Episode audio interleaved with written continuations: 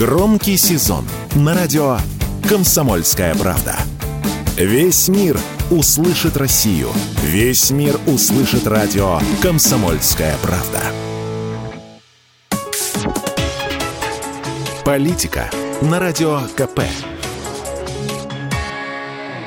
Владимир Варсобин для радио «Комсомольская правда» из Израиля. Если вы вдруг всерьез вознамерились решить арабо-израильский конфликт, ну, занятие, предупреждаю, безнадежное, в нем что-то от идеи самурая нет цели, только путь. Учтите, здесь все рядом. Вот пугающе все. Ну, слишком. В Иерусалиме, например, если грамотно расположиться, то очень удобно. Гефсиманский сад доминует чаша сия рядом, напротив Голгофа, на холмике место Вознесения Христа на небеса, а там у восточной стены святого города Иосафатова долина. Именно здесь, где кишат жадные таксисты и пузатые туристы, закончится наш мир. В долине будет заседать страшный суд, и решительно все человечество, согласно пророчеству, кто бы где ни был, без виз и документов явится суда в ненавистный для многих Израиль. Кается. И до того здесь все крохотное, свойское, как в каком-нибудь одесском э, дворе, что тетя Фима чистит рыбу и заодно чехвостит дядю Яшу, что было бы странно не встретить Байдена. Я его почти встретил. Бегу утром по набережной. Пол города стоит в бесстрашных пробках. Евреи сегодня почему-то потеряли страх и выплеснулись на улице. А у моря пустынно. Горцуют на лошадях полицейские. И не то, чтобы их было раздражающе много, но одного из небоскребов отелей их собралось аж 20 человек. Это по еврейским меркам ну, значит что-то очень грандиозное. Подхожу,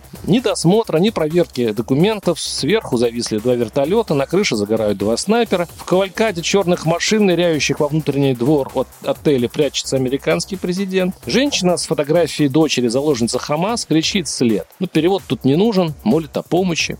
Хотя нет, похоже, требует. Иногда даже кажется, не выбирая выражений. Сквозь ядреный еврит она повторяет «Окей, мистер президент». Тель-Авив сейчас рай для конспиролога. Впечатление, в Израиле никто не понимает, что происходит, кругом лишь таинственные знаки, словно неряшливо не спрятанные нитки марионеток. Почему-то, например, террористы запускают ракеты вечером, чуть ли не в определенные часы. Словно из чувства такта, чтобы евреи поужинали и спустились в подвал бомбоубежища поболтать с соседями перед сном. Ночью сирен в Тель-Авиве на моей памяти не было ни разу. Будить евреев, вытаскивать их из кровати Хамас почему-то не решается. Или пришла новость о приезде Байдена. Тут на Востоке это может означать все, что угодно. Причем хитроумные арабы и евреи в этом что угодно, как рыбы в воде. А бесхитростному европейцу сносит мозг. Ну и, конечно, Байдена встретили на Ближнем Востоке, как полагается, разбомбили госпиталь, там головоломка. Жертв то ли 20, то ли 1000. Убийцы то ли евреи, то ли арабы. Точно узнаем лет через 100. И тем самым сорвали старику почти все встречи с арабскими лидерами. Случайность? Вспоминаешь, ты не конспиролог,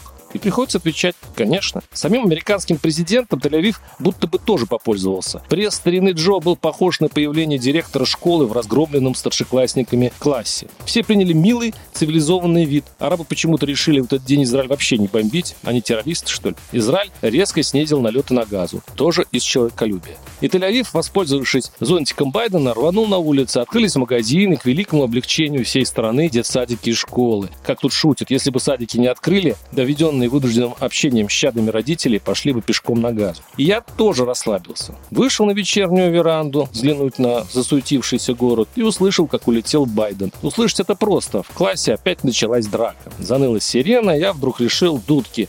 Не побегу. Унизительно. Надоело. Сирена тут же послушно оборвалась. Появилась даже мысль, что я восхитительно смел. Тут над головой что-то взорвалось, в ушах зашумело. Через час я дисциплинированно брел бомбоубежище. Надо так надо. Но самое мучительное еврейская загадка, что с наземной операцией, почему танки толпятся у границы с Газой в нерешительности. Евреи растеряны, часть из них уже в лагере рассерженных патриотов, которые обвиняют правительство в мягкотелости. Другая ударилась в конспирологию, подозревая, что Израиль банально подставили великой игре заклятых соперников США и Ирана. Прессе появляются статьи с заголовками вроде «Мы продали нашу независимость за 40 миллиардов» с ненамеками на американский интерес в этом кризисе. Мол, за странным провалом спецслужб, не заметивших нападение боевиков Хамаса, последовал транш на 40 миллиардов долларов из США и Великобритании. Не компенсация ли это евреям за их жертвенную роль в американской игре? Начинает волноваться израильская пресса. И все словно ждут разрешения у невидимого судьи. Так что делаем? Чистим газу или оставляем ее в покое? Выкупаем заложников или отвоевываем? Уничтожаем Хамас или ведем с ним переговоры. И стоят израильские танки, ждут решения. Благо, все вокруг крохотное, все рядом. И кажется, будто кто-то смотрит на этот клочок земли, где и для него уже припасено место для страшного суда, и думает, а не доиграемся ли мы так, ребята, до Третьей мировой? Чем черт